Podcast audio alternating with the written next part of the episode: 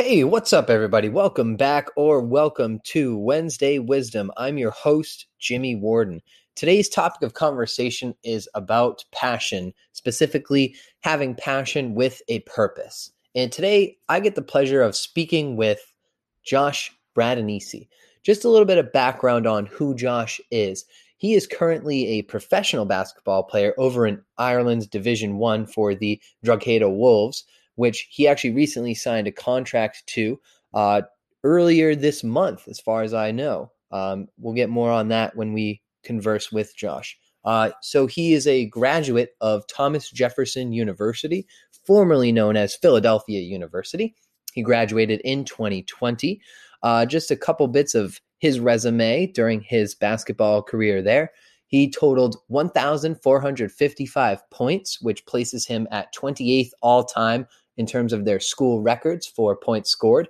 He also is tied for fifth all time in career three pointers made, which he made 242 during his time there. He also was able to snag 640 rebounds during his career, and he earned all conference accolades once, not to mention also earning all conference, all tournament team twice, uh, the CACC conference, and he was also a member of the Rams 2017 2018 CACC Conference Championship team. Uh, not to mention, he was also a three time All Academic CACC uh, nod as well. So he made that All Academic team for the CACC three times. Uh, quite the resume there for Josh. And I really do believe it stems a lot from his passion just to be a better person not just on the court, but also off the court. He has really shown me that he really has the drive, he really has the motor to accomplish whatever it is that he puts his mind to. As you can see just from now, the fact that he is a professional basketball player playing at some of the highest levels uh, over there in Ireland. So I'm really looking forward to our conversation today, uh, just so we can talk a little bit more about passion and how we as people could apply it to our day in and day out lives. Uh, but before we get into that, a quick word from our sponsors. All right. Welcome, everybody. Uh, really appreciate you all that are listening today. Uh, and again, just thanks to uh, Josh for coming on the podcast today. What's going on, Josh? How you been? I'm good, Jimmy. Uh, it's a good day today. It's about uh, 5:45 over here in Ireland time, so getting uh, towards the end of the night, wrapping it up. I'm looking forward to doing this podcast with you, man. Nice, man. Yeah, really great. Uh, and it's really awesome that you're over in Ireland. I was telling our listeners uh, a little bit about your journey, and I know we'll talk a little bit more about that as we as we continue on. But uh, maybe just so people also get a little bit more of a background, uh, maybe we can talk a little bit about how we first met. Um, you know, I I remember specifically, you know, being being friends with your older brother Patrick. Uh, Patrick and I we go back about oh my about seven seven eight years now maybe now that I think about it. Um, you know we used to hoop together, we used to work together. Um, and then I can't remember exactly when you and I kind of crossed paths. How about you? Do you do you remember like any specific instances of like when we first kind of crossed paths? Yeah, I think the first time we met was at my house one night. I think you, Patrick, and a couple of maybe your other North Andover friends had come over the house, and you guys were all just chilling, hanging out. And I was pro I was upstairs in my room doing something and came downstairs, and you guys were all just chilling in the living room watching TV or something. So that's one of the first instances I recall. And then from there, I started seeing a lot more often because I know you and Patrick were probably like one of the closer two friends out of that group. So I think you guys were together a lot. I think it was a summer that summer that you guys were together a whole lot. So yeah, actually, yeah. Now that now that you mention that, I actually do think I recall a couple of those instances as well. And then uh, we actually, it was funny. We actually a place where I feel like we really started to kind of hit it off was um, the Billerica Men's League. Um, or summer league at least. I, I think it was also a men's league, and it was so funny because it was literally like everybody in your family was like you, all your brothers, like Patrick included, a couple of your cousins, and then there was me. Like talk can you talk about that like how that kind of like came to be? I know it was your brother Eric that kind of put it all together, but yeah, man. So we put we put together a family team uh, every summer in that in that league, and I've been playing in it since I was probably 15 or 16 years old. So it's always we always have our set group of six guys. So it's always me, my younger brother Tyler, my older brothers Patrick and Eric, my cousin Anthony, and then my cousin Andrew. And those six are always set on the team and then every year or so we'll have a guy drop out and a guy pick up. So if if somebody doesn't want to play or somebody just decides they don't want to play, we are always looking for new guys. So I think I'm. Were you? How long did you play in that league with us for? You were there for like what, one or two years, maybe three. I th- I want to say, Yeah, I want to say at least two.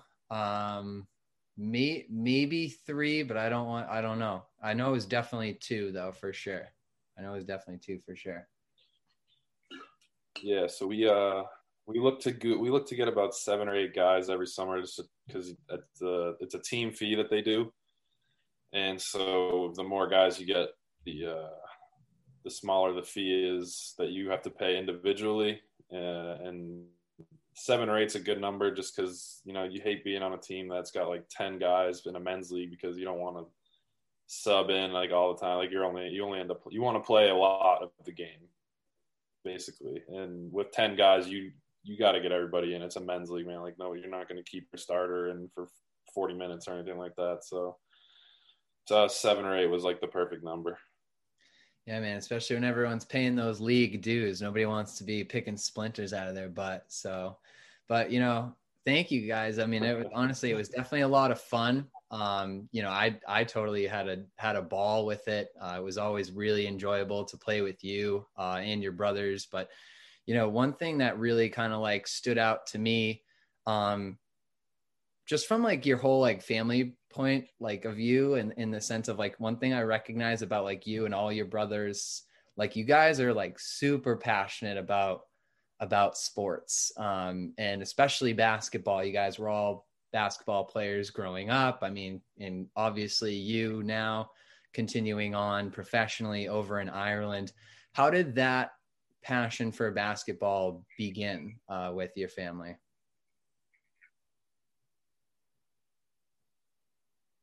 Yeah, man. So I think my past, uh, so like we'll go all the way back to when I was a toddler, man. Like I was, right. I was real little. I think I wasn't even taking footsteps yet. When I talked to my mom, or uh, when I talked to my mom about like those days, one of the first things she told me was, you know, um, the first time you ever took footsteps was completely off guard. Like nobody was trying to get you to walk.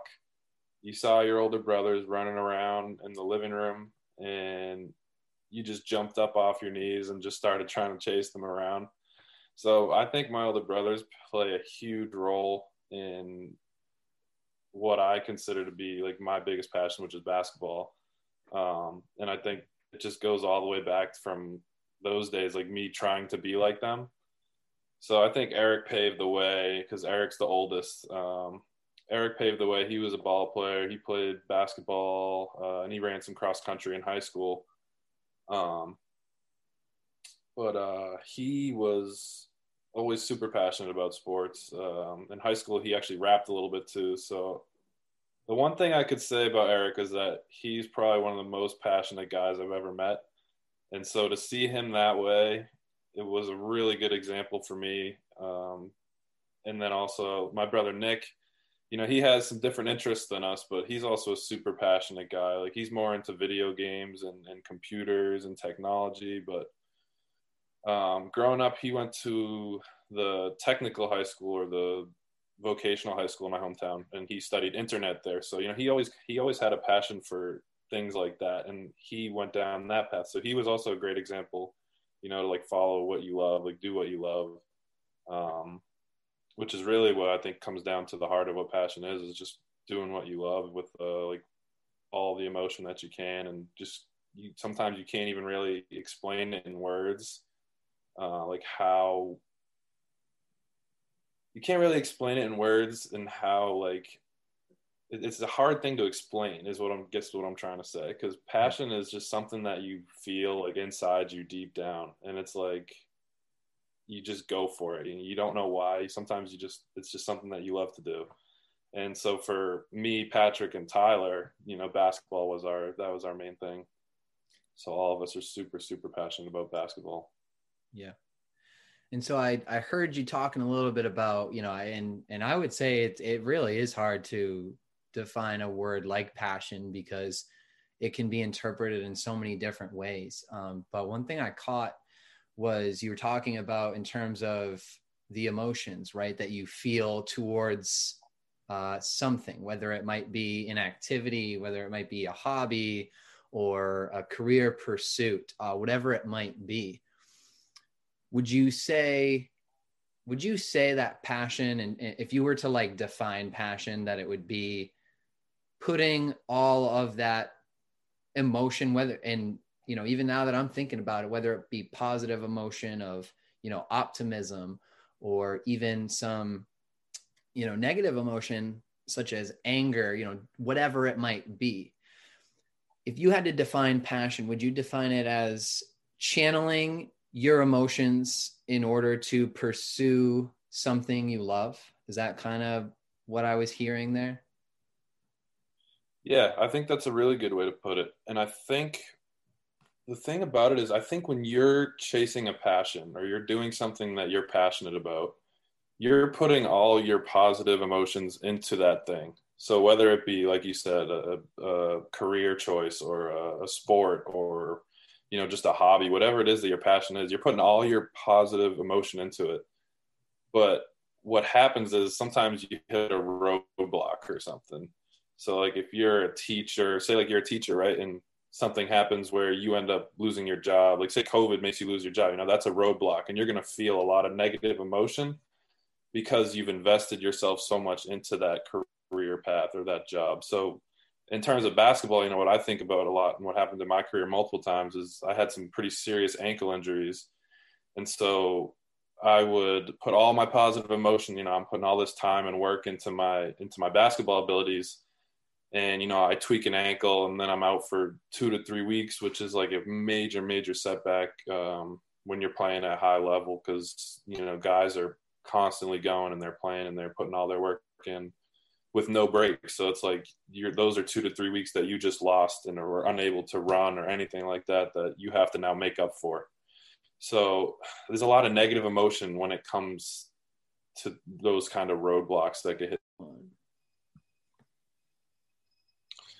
Yeah, so I think the way you put it, um, talking about trying to channel all the emotions into into your craft and what you're doing, I think that's a great way to put it. Um, I just think that the one tweak that I would make is the difference between the positive energy coming in and then the results kind of resonating, whether or not you're going to feel negative about it or positive because of those roadblocks, or whether or not you're able to come out victorious or whatever you're trying to do that might give you a positive uh, aspect of it. So maybe you don't get a roadblock, right? Or maybe you every day goes well and just you're feeling good about it because you're doing what you love every day. And it's just it's just all positive feelings towards it. So yeah, I think the way you put it was a really good way to put it. Yeah, and it's and thank you. I appreciate that. It's interesting that you were talking about that, you know, in terms of trying to differentiate in in terms of positive and negative emotions because I feel like at least at times, you know, with me personally, um, and I don't know, maybe you can have you have thoughts on this. I don't know. We can kind of check and see, but there are times where I feel like I'm putting all of my positive emotion, or even if I'm channeling some of like those negative emotions of like anger, frustration, and trying to channel it into a positive manner, you know, trying to get like those positive outcomes that you were talking about.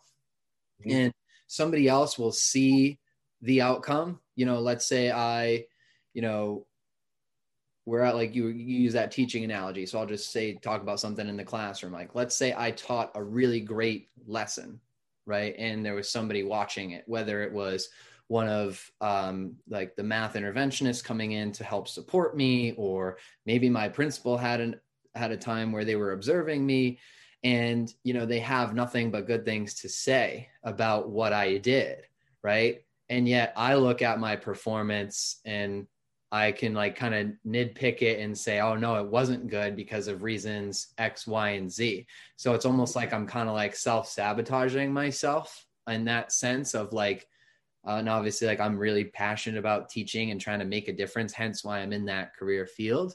Um, but do you ever find yourself in any of those scenarios where, like, I know, and again, I kind of like went through some of your accolades with basketball. So maybe if you could pull from some of those examples, or if you had one of those examples of, was there ever like a game where you felt like, where other people were like, oh, wow, Josh, like you played phenomenally tonight. And then you yourself didn't feel that way? Or if there are any other like examples maybe in your life, maybe outside of basketball? Yeah, absolutely. So, um, one of the major, I'll, I'll kind of start with just a little story here. So, when I was getting recruited out of high school for college basketball, a major, major problem that, you know, guys like Rick, uh, my high school head coach, um, even though my dad would get on me about it, was my body language. And so every game, man, like it was like if I if I wasn't shooting well, in my head, I had a bad game. Like I wanted to make every shot. I wanted to score 20 points. Like, you know, like the rest of it was just kind of like whatever to me. Like the defense was like, you know, and that's the way I felt in high school. I was just like, I want to score. I want to put up numbers. I want to go places with basketball. Like that was my thought process. And so Rick was always on me like, look, man, like the thing is when you're playing great, you're playing great when you're playing bad, it's because you take a shot, you miss a shot, and your head goes down. Like, so when I think about what you were just saying, um, you know, the the major issue for me was my body language. So in high school, I never saw it. Uh, it took me almost two years into college before I finally realized and like kind of said to myself like, hey, because here, here's what happened. So I in high school, I always played. Didn't matter what I did. I was the man. I got the ball. I did the thing. My coach let me do whatever I want. When I got to college, uh, it was a big, big change for me because I started off playing a little bit of time, um, and I didn't play well in that time that I got, or at least not well enough to to earn my spot. So I lost my spot and I stopped playing. And I'm sitting there in my my head. I'm thinking, you know, what did I do wrong? Like, what am I doing wrong that I'm not playing? Why am I not playing? Like, and it just it like was killing me. So, you know, like I'm trying to I'm talking to my coaches, they're giving me feedback, and you know, little they know he's saying the same thing that Rick was telling me about how uh, um, my body language. It's like my head goes down, my defense. So like I'll start off playing good defense, like I'll, I'll be fine, like playing great. I miss a shot, my head goes down. The next possession, my guy's blowing by me for a layup. Um, I wish I had figured out sooner. Uh, um, and it's definitely like a live and learn type of deal. So the thing was, when my head would go down, my whole game just went downhill, like everything, just because I missed a shot or I missed two shots in a row. It's like those were the the main things. And now, like after learning that, my junior and senior year of college, that's when I kind of figured it out you know, I had some really great teammates that helped me pick my head up and not let me do stuff stuff like that because they know that they needed me on the floor in my in my best shape. So those those were definitely like the moments that resonate with me the most about what you were just talking about. Yeah, it's interesting that you, you know, thanks for sharing that story, and it, it kind of made me think of actually something that I wrote um, in my most recent blog post, I actually talked a little bit about it in my latest podcast too. Um, it's almost like we're digging a mental grave, right? Where we have that negative self talk, we have negative body language, which I know I'm a terrible culprit of. And there's a phrase that says body language doesn't talk, body language screams. And I don't know if I like heard that somewhere or if I um, saw a body language quote and then kind of took that piece and went forward with it and talking about how like like you said if somebody's like got their shoulders drooped and their head down you know they're in a negative emotional state right um, and yeah. you can only imagine the conversation that they're having with their self. It's and it's obviously not going to be a good one, hence why they look the way they do.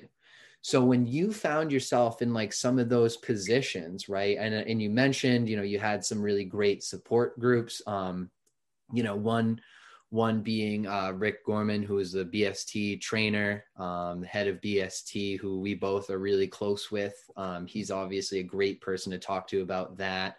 Uh, you mentioned your your head coach uh, from college, uh, and you also talked about your teammates, right? So I'm sure there were still times though, even though you had all those support groups, that you still kind of felt like you were almost in one of those mental graves. Like, what would you do?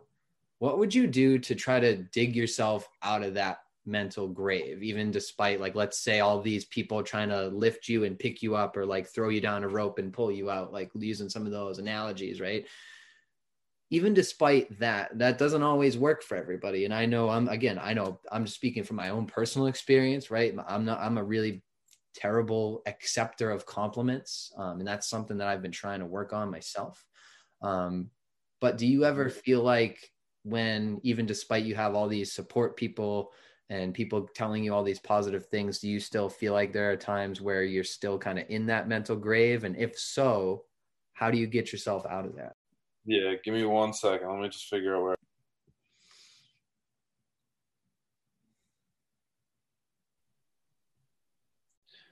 All right. So, when digging yourself out of a mental grave, the first step for me, and what didn't work for me in high school is because I never learned how to do, was understanding and realizing that you are in the mental grave. So, because you're never going to want to dig yourself out of it until you realize that you're in one and like the harm that it's causing you. So, and for my specific opinion, like, or what happened to me, when I'm on a floor, for when I'm on the floor, for an example, and I'm playing, if I miss that shot, you know, I need to realize that, like, in my head, I need to realize that oh man, like I just missed the shot. Um, like don't put your head down. Like don't put your head down. Like get back, get a stop on defense, make up for it somehow. So it's like first things first is you have to realize it before you can try and fix anything. And so sometimes like when I was in high school, you know, I was young and I was like immature. So it was it was to me it was like what these guys were telling me. It's not that I wasn't listening to them. It was just like I had that mindset where like I wanted to be that guy. Like I wanted to be the leader of the team and I wanted to lead in like every category. When I got to college and that and that changed for me where I wasn't that guy and I needed to be the the role player that the team needed me to be, I was able to make that switch where I was like, okay, well the team doesn't just need me for my shooting ability, right? The team needs me because you know, I take charges. The team needs me because I'm the best post defender on the team. The team needs me because I rebound the ball and I get the ball out to the guard fast. And then I'm a screen setter. Like there's there's all these different things that I'm out there on the floor to do.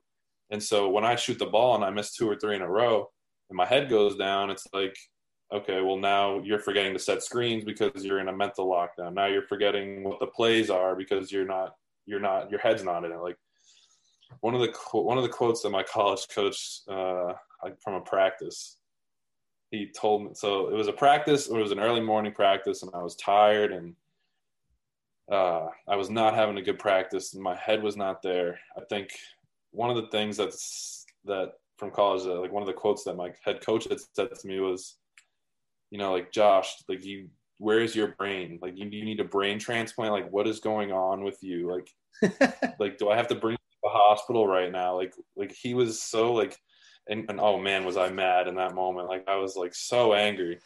But you know, basketball culture, you're not going to freak out at your head coach in that moment. You know, you just listen to him and you're like, okay, like I get what he's saying. Like I'm not, like I'm not here in this practice right now, so I need to figure out. So even something like that, where like even if a coach just saying something like that can help you realize it if you let it. So you need to like understand what he's saying and not just block out what he's saying. You need to listen to him. So if you can't do it yourself, that's when the support should be there. I think it's it's up to you yourself to figure it out. But it's little things like that when people are talking to you, just listening can help you figure out that you're in that mental grave, which ultimately is the first step that you absolutely have to do before you can dig yourself out of it. Nice. And um, one thing I was just thinking about too, how how much of a role does passion play in helping you get yourself out of that or like just anybody in general? I know we kind of talked a little bit about how, you know, there are those people around you. You know, I feel like it sound from the sounds of it, it sounds like your teammates, your coaches that you've had, there's a level of passion um, in those relationships. Um, so, you know, does the passion from those relationships and what other roles might passion play in terms of allowing people to get at whether it's a mental grave or kind of like you were talking about earlier in our conversation, like some of the adversities that you faced with your ankle injuries. Um, so how much of a role could passion play and how like how does passion play a role in overcoming any challenges that a person might be facing?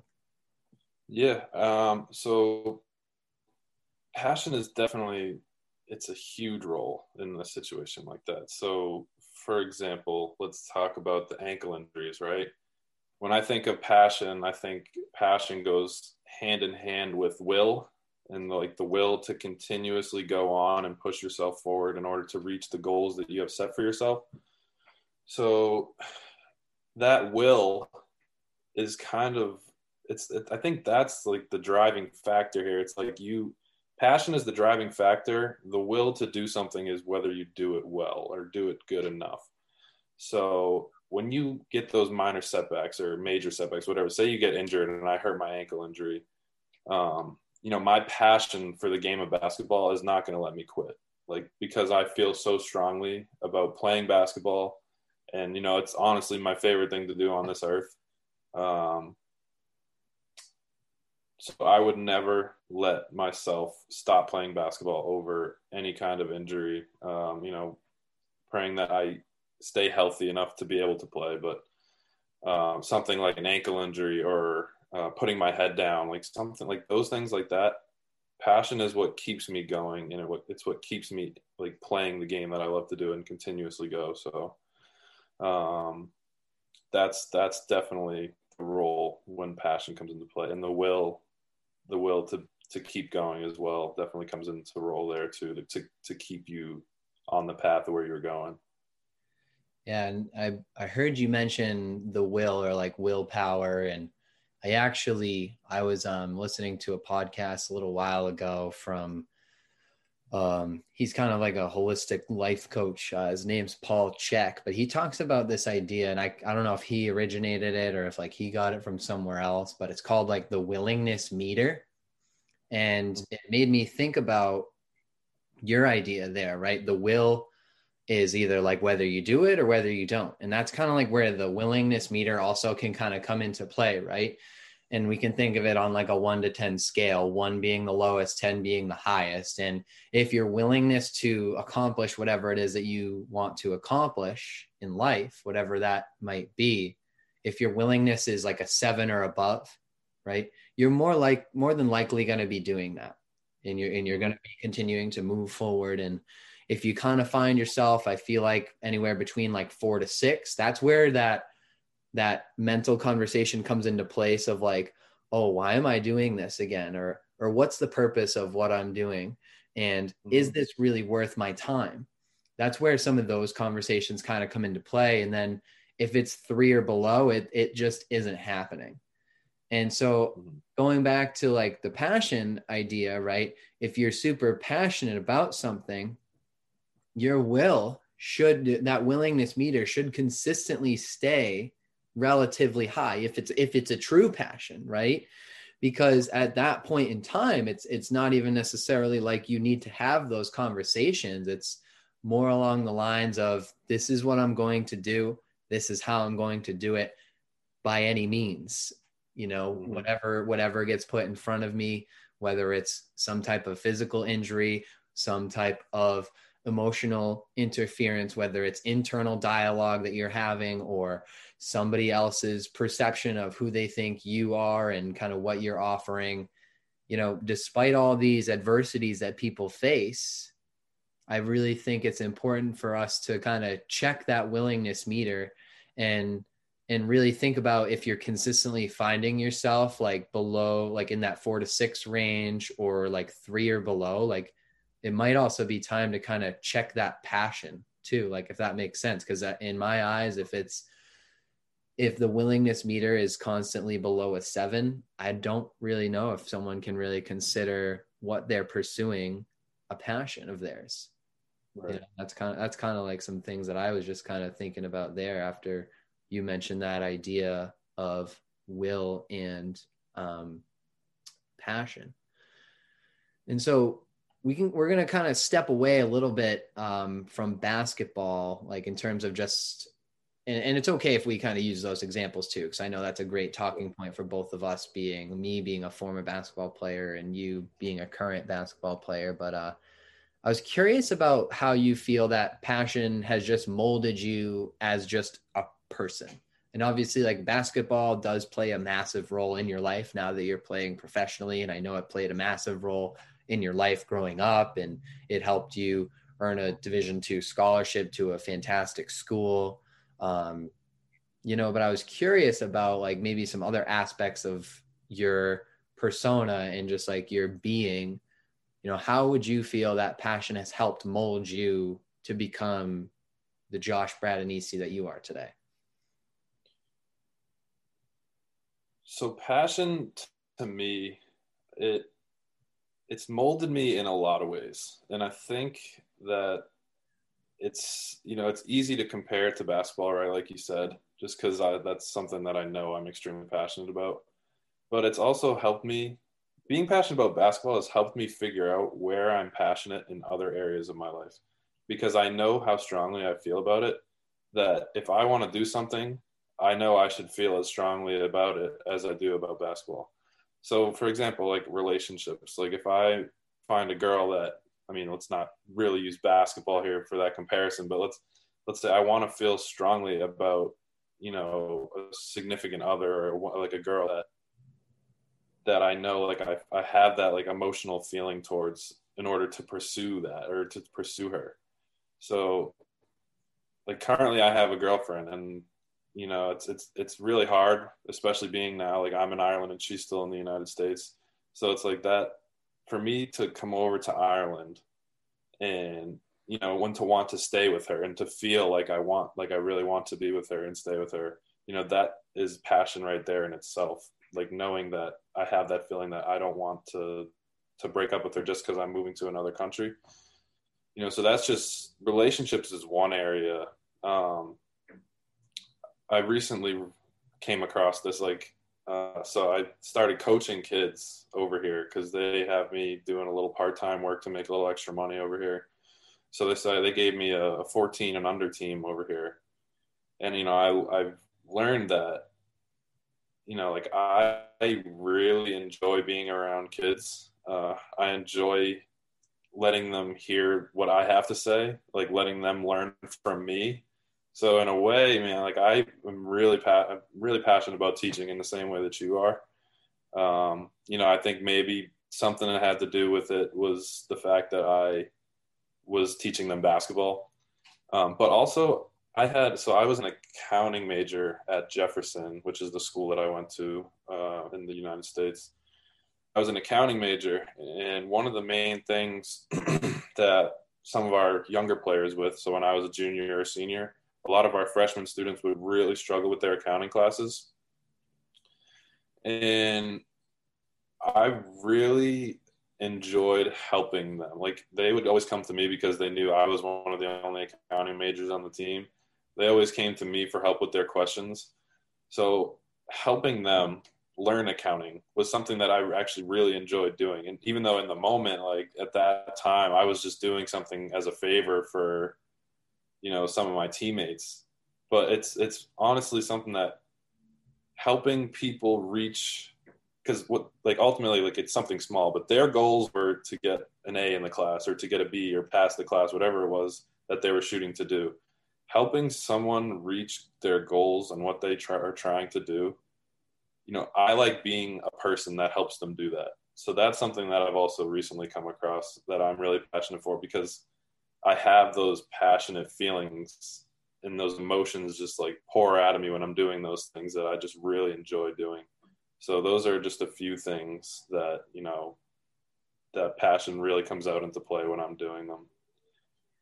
That's that's really great to hear, and I actually just learned a little something about a couple things about you, man. And uh, you know, that's I think that's fantastic. I would totally agree in the sense that it's amazing to to be a part of somebody else's journey, right? Because now it's bigger than yourself. Like not just it's not just about you anymore. It's about like those kids that you coach, or you know, it's about continuing that strong relationship that you have with your girlfriend and i can really resonate with that too um, i was down in massachusetts for you know about a year and my girlfriend was up here where i'm at now we're both living together now in in uh, vermont but like you said it it would be easy right? It'd be easy just to say um, you know the distance thing's not going to work and i just don't see it working out essentially.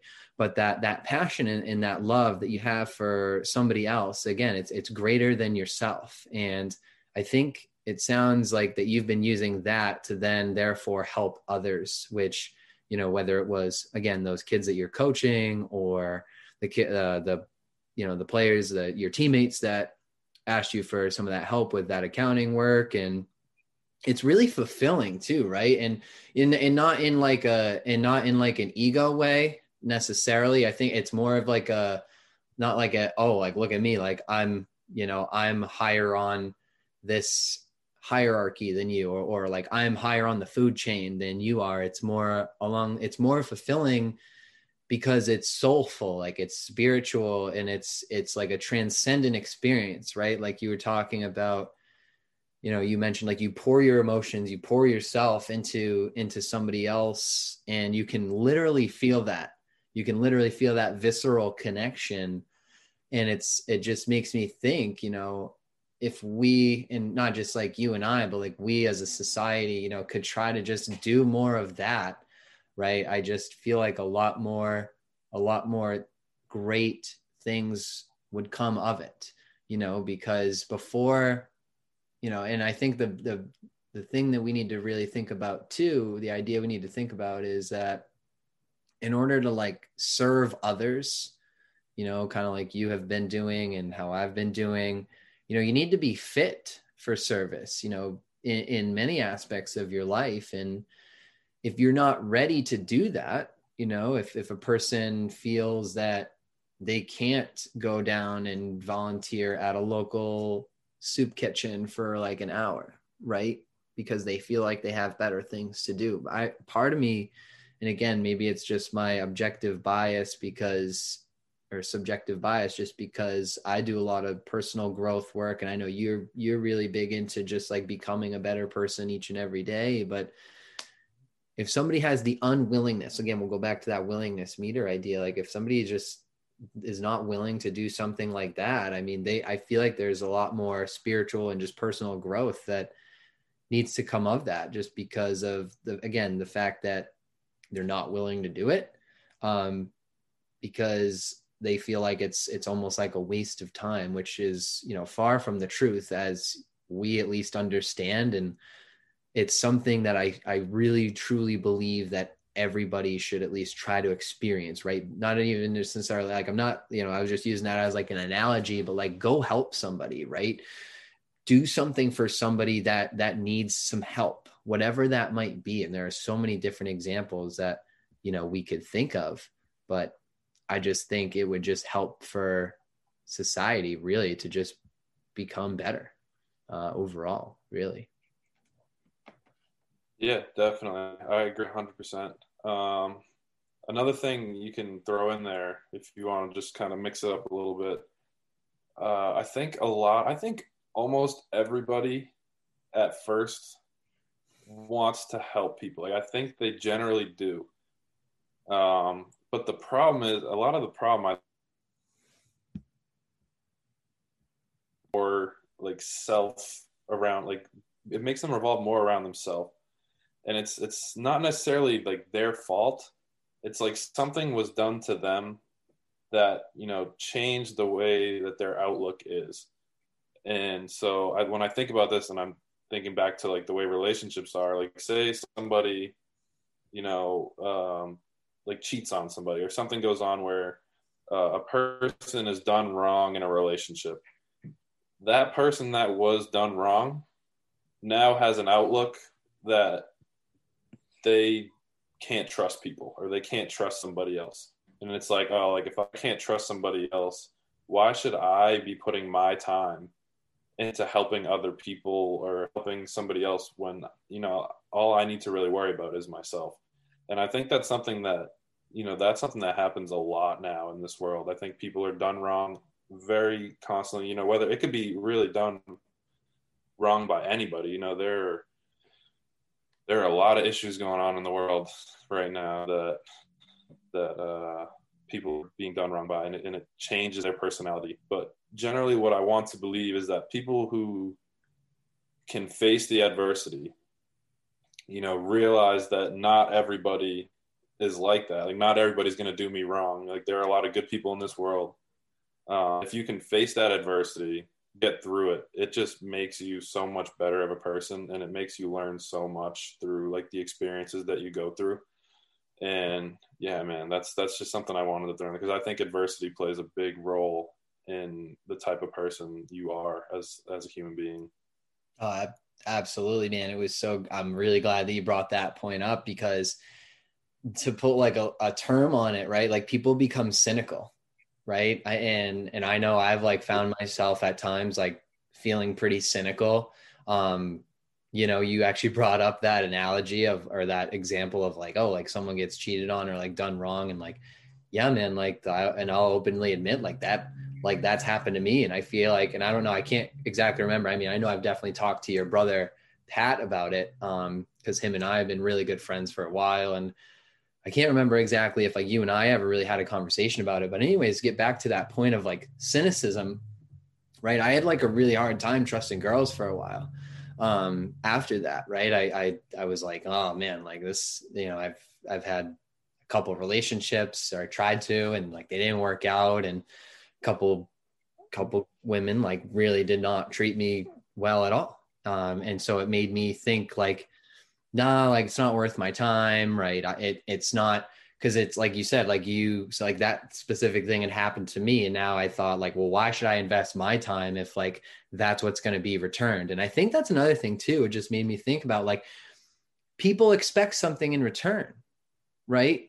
You know, in the sense of like, oh, like I'm going to give, right? I'm going to give something, whether it's whether it's your time, whether it's money, whether it's effort in a relationship, whether it's effort in your profession people want something in return you know? And i feel like i feel like if we can just give to give for giving's sake because we're passionate about it and because it's the right thing to do eventually we'll we'll get what it is that we want.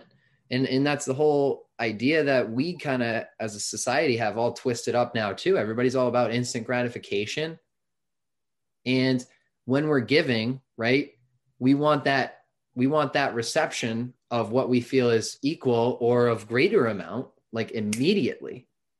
And we're not willing to have the patience to allow something else to be returned in favor.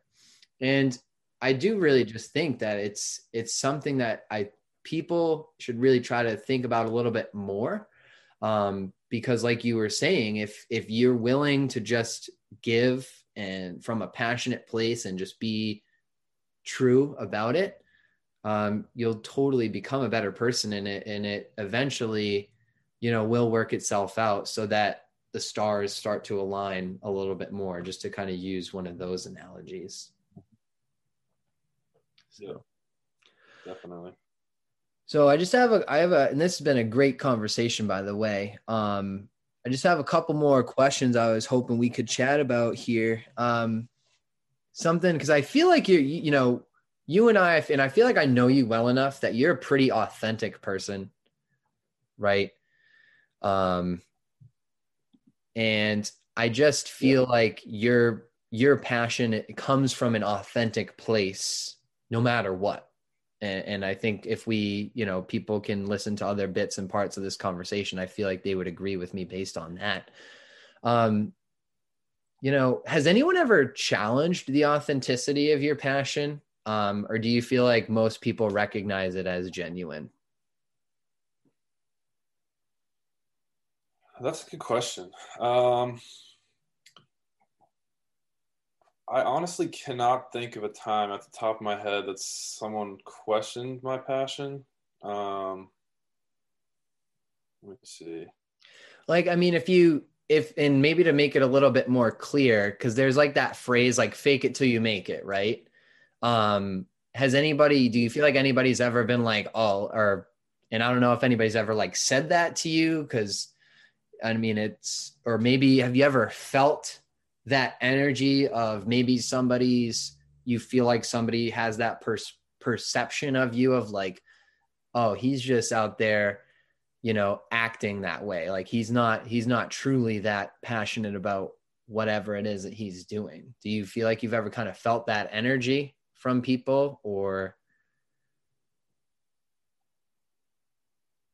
Um, to be honest, no. But let me let me elaborate a little bit. So, um, when I think about being authentic, I think a lot of that would. Re- so I ha- I've had a lot of success around basketball in my life, and you know it's easy for me. I'm I'm sorry if this like just keeps like resonating back to basketball, but like oh, it's totally fine. Really I, I told I told everybody you're a pro basketball player, so we're gonna use basketball analogies for this episode. Don't worry about it, man. Yeah. So so it's easy for me to just relate it back to basketball, but um, I also think that I'm not publicly or vocally passionate about too many other things. So basketball is the one thing that I think if somebody looks at or somebody who knows me and knows the type of person I am, know, basketball is probably one of the first things that comes to their mind. And um, and you know for good reason because i'm like i said i'm not i kind of think i should be more vocally passionate about some other things which you know then people could actually challenge or, or try to say that you know i'm not being authentic about um, but i don't think anybody's really ever come to me towards basketball saying i'm not authentic because i think a lot of my hard work uh, my passion my will um, and my abilities you know have shown for the success that I've had, you know, like getting that scholarship and being over here in Ireland now, you know, it's hard for somebody to look, point a finger at me and say, you know, like, you know, you're not really as passionate about basketball as you, as you say you are, because I, I put in the work, you know, I do the things that I'm supposed to be doing. Um, and, and so that's, that's the reason why I don't think anybody's challenged my authenticity. Um, but there's definitely, you know, that's something that I actually think I could really work on is being more vocal about my opinions, you know, whether it's politically or or anything really, just so that I could have like more conversations and learn more about it. And then maybe somebody could say like, hey, you know, like you're not, you know, who you like not want to say you're not who you say are, but you're not you're really you because you don't understand this and that. And if you understand this and that, then maybe you'll think about it a different way. And so that's like I feel like challenging someone's authenticity, it sounds like a bad thing, but I don't think it always is a bad thing. Like, say if, if it is about something political, right? You know, um, like a hot topic is like the Black Lives Matter organization, right? So, you know, I can come out and say, you know, like I'm a, I'm a, I'm a person for Black Lives Matter. Like I think it's a good organization and what they do or not. But uh, there's also people out there that think that, you know, the Black matter is like a democratic hoax and stuff like that and they're using it to try and put shame on the republican party and and things like that so but it's conversations like that that people need to have in order to be to try and figure out like where this where all this is coming from uh, because i think right now especially right now in politics i mean god damn look at our presidents like you can't i mean look at our presidential candidates right they're pointing fingers at each other, like yelling over each other in debates. It's like it's like this is stuff that like second grade stuff, man. Like you learn. I'm sure you probably teach your kids like you know like when he's speaking when he's speaking you don't speak like you let him finish his conversation and then you talk but these guys are so like they're just so not like i don't even know how to explain it it's like they're just so worried about challenging each other's authenticity that they're not even really focused on trying to find a solution and like what's the best like topic of the outcome, if you know what I mean. Like it, it's so that's that's what I think of when I think of challenging somebody's authenticity. It's it's a lot. It can be a bad thing, but it can also be a really good thing as well. Yeah, it's interesting. Um, you know that you brought up the recent debates. I think a lot of people feel that way as well. Um, that it's it's it's literally a bunch of finger pointing, and there's it's like they're challenging each other, but it's like who's standing up to say who they are, right? I feel like, you know, I feel like they both do that at times. Um, but it's it's really hard to really see who's authentic because of how much finger pointing is going on and how much bashing of the other side that's happening. And and like you said you can see it reflected out in the streets um, with a lot of the the riots going on and the protests. I mean and obviously you know the first amendment right? I mean people have the freedom to assemble right? So that's mm-hmm. that's never going to go away. Um but it's almost like you said it's like everybody's just challenging the other party or the other group whatever that group might be whether it's you know black lives matter or you know whether it's like the proud boys like whatever it might be.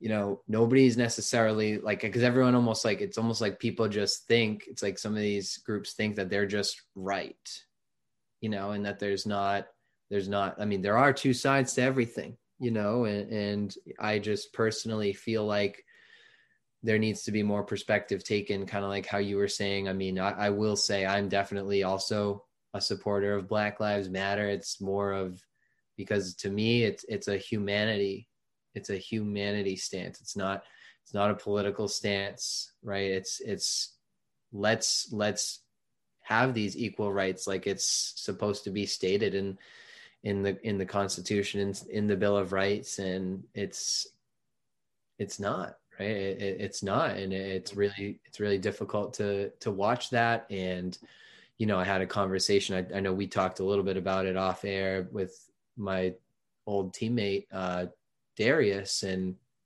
you know, we talked a little bit about it. But he he too, like, you know, he's he's a black man living in living in the South, and he but he too sees like that we all need to kind of come together and we all need to kind of figure this out. We need to stop just bashing our heads against each other and like both figuratively and literally right? Because uh, you know some of those some of those riots and protests have gotten like extremely violent and it's it's really challenging to see. And i think a lot of it is because i think now that i'm now that I'm starting to think about it, it's almost like I feel like we're all looking for what's what is the truth, right?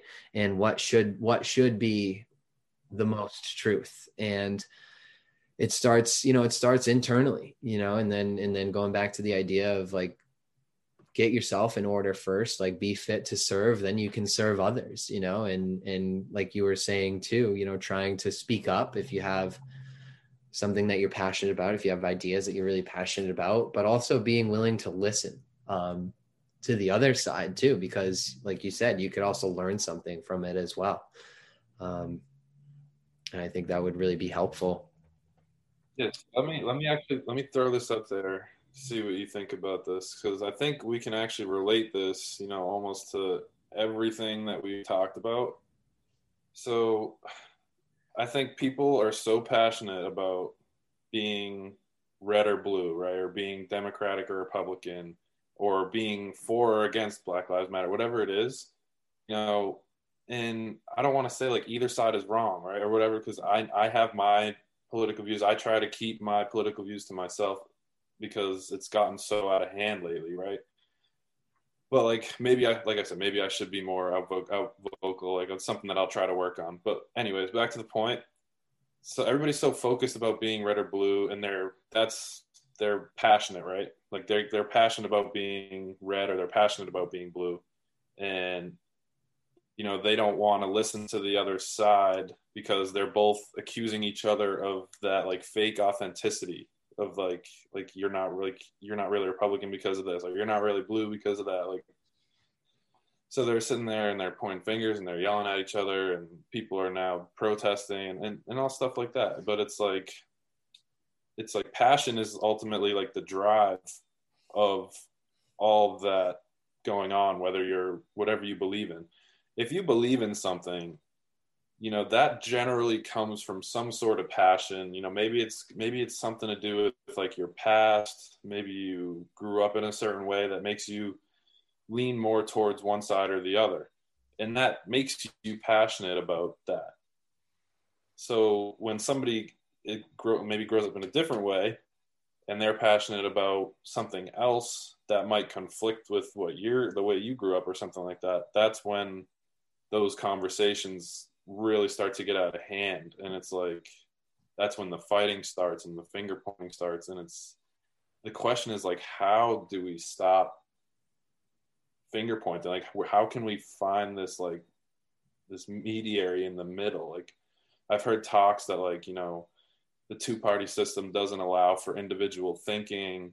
Um you know like like you're either agreeing to one side or the other and then you're agreeing with all their views or like it's there's no it's like what like you're supposed to be a democracy where people can think for themselves but here we are like having to choose a party and you know being a part of that party means that you agree with all their political views so you don't really get to think about all the views on your as an individual.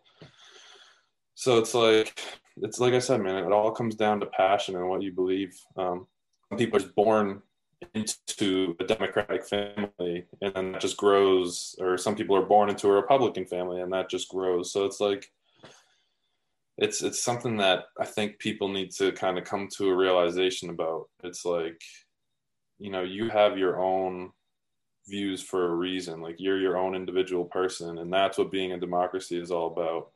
So yeah man that's it's all it all stems down to passion and what you're passionate about yeah and, and, i would agree with you a lot there like the passion comes from that place of when you're like when you get challenged it's like people don't realize that they're challenging ideas right it's like they're chat like people a lot of mm-hmm. people mm-hmm. uh, and i'll admit it right i'll admit it i've been a i've been a victim of this too where like somebody's challenged like some of my views and I feel like they're attacking my character, right? And like who I am as a person, like mm-hmm. how I grew up. Like I literally, and actually, I'll, it was interesting, man. Like I actually had somebody um, on a Facebook thread, and this is why I like kind of have it. I've I've kind of gone off of Facebook in terms of like political stuff, and I'm just trying to throw out the positive, you know, Wednesday wisdom and just like really positive psychology ideas to think about. But I had somebody who I literally have never met in my entire life, don't even know where they like where they live, where they're from, um, mm-hmm. say that I was not taught manners as a child because I was questioning somebody else's post of when uh, George Floyd got murdered. So like, and I, yeah, mm-hmm. it's interesting, right? This person like knows nothing about me just because like someone like someone posted something um on Facebook, and I just made a comment of like, because I think they they took the stance of, you know, basically like like watch the video, like watch all the evidence, right? Kind of uh, alluding to that he was resisting arrest. So then I just made a like one comment, right?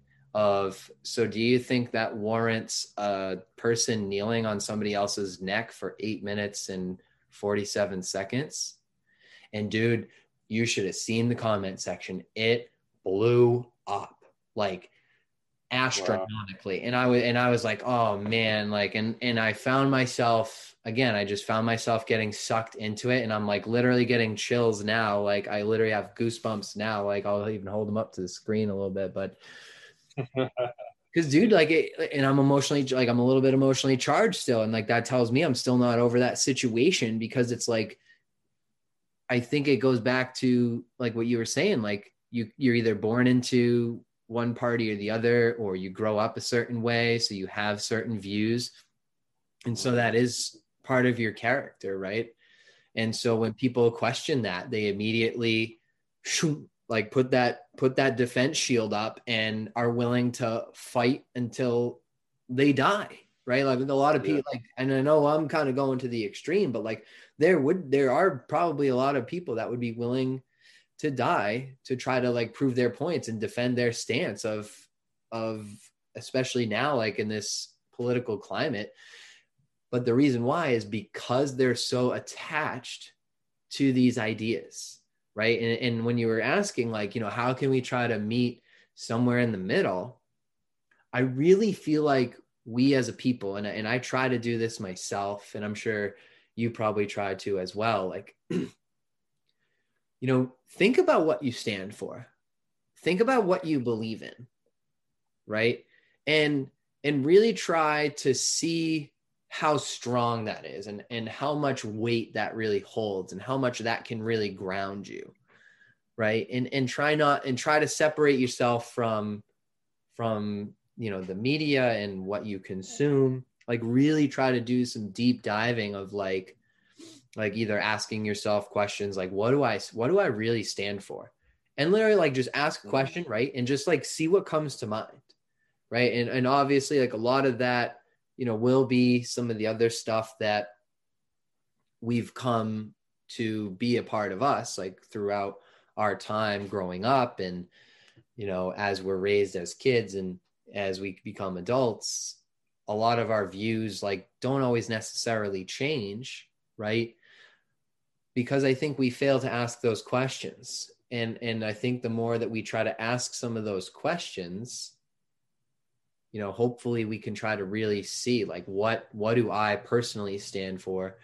And you know and if there are times where you're thinking about it and you're not really sure i think that's where we need to try to start listening more in terms of you know what what pieces am i missing? You know what what tools can i grab from josh right through this conversation that i could try to use in my life so that i could be a better person or you know whoever it might be that you're having a conversation with? I think that's the biggest thing is like we need to try to take that stance of learning not mm-hmm. just like from each other but like from ourselves too. Like have have we really developed as people? Like have we you know developed our thoughts have have we changed a little bit? And i'll say you know my older brother he's actually he his his way his demeanor and just like his way of thinking around um you know some of these ideas that we've talked about has changed like substantially.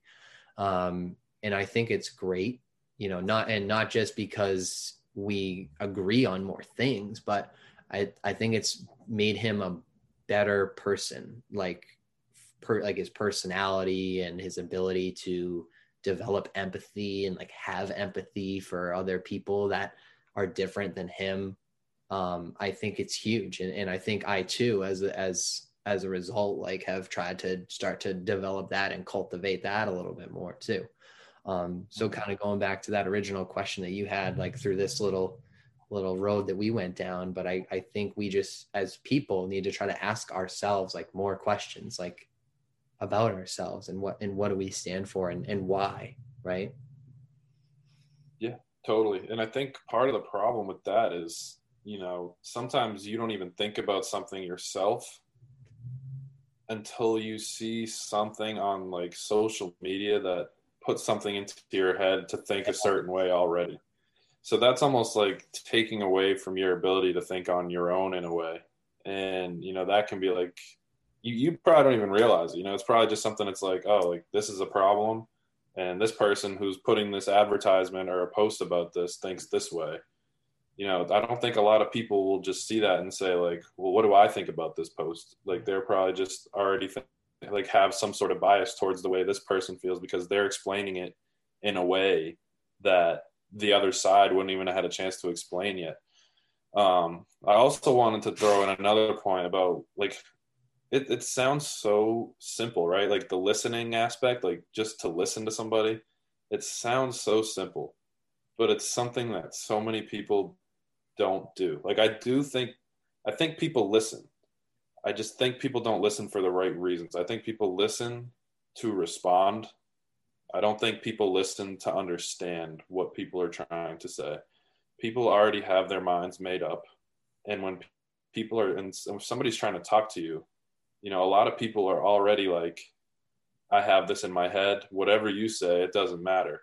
So to, to go into like your situation where you make that comment about George George Floyd's death, you know, and that person instead of listening to you and trying to understand what you're trying to say, they instantly just come at your character because they have nothing else. They they don't know what to say back to you, either that or or you know, they're just not they're whatever it is that they're doing, they're not listening to try to understand you. It's right away it's to fire right back at you as a person because that's what comes to mind. It's like, well, I the last thing I want to do is agree with you, so boom, like you have no manners. Like that's to me that's just like incredibly like it's like childish in a way, man. Like like we're all adults. You know, if you're 18 years or older and you can vote, like you have the you are an adult and you should not be acting like a 12 year old or somebody who's just going to come at somebody's character instead of trying to like talk it out and find a solution. I feel like that's just like a problem. Like the biggest problem that we're having is like we're not talking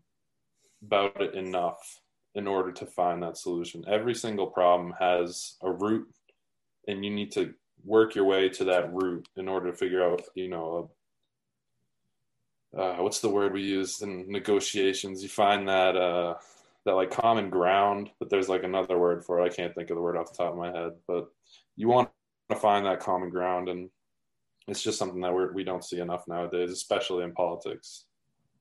Yeah, yeah, it was interesting, man. I mean, and I don't know, like this this will be the last I'll talk about it. But like, yeah, immediately like when he started like firing back with stuff like that, I was like, yep, like I'm all set. And like this and this dude was probably like at least twice my age. And like like you said, it was just kind of kind of childish. But you know, I think it was a really, you know, you and I, we just kind of had a really great, you know, back and forth there in terms of, you know, what we can do when people challenge some of that authenticity within ourselves. Um, yeah so I just have one more question uh, before we kind of just get into like the little final segment here. Um, just for like all the listeners out there, and you know, or may and maybe even you know, you could think of maybe even some of those kids that you coach, right?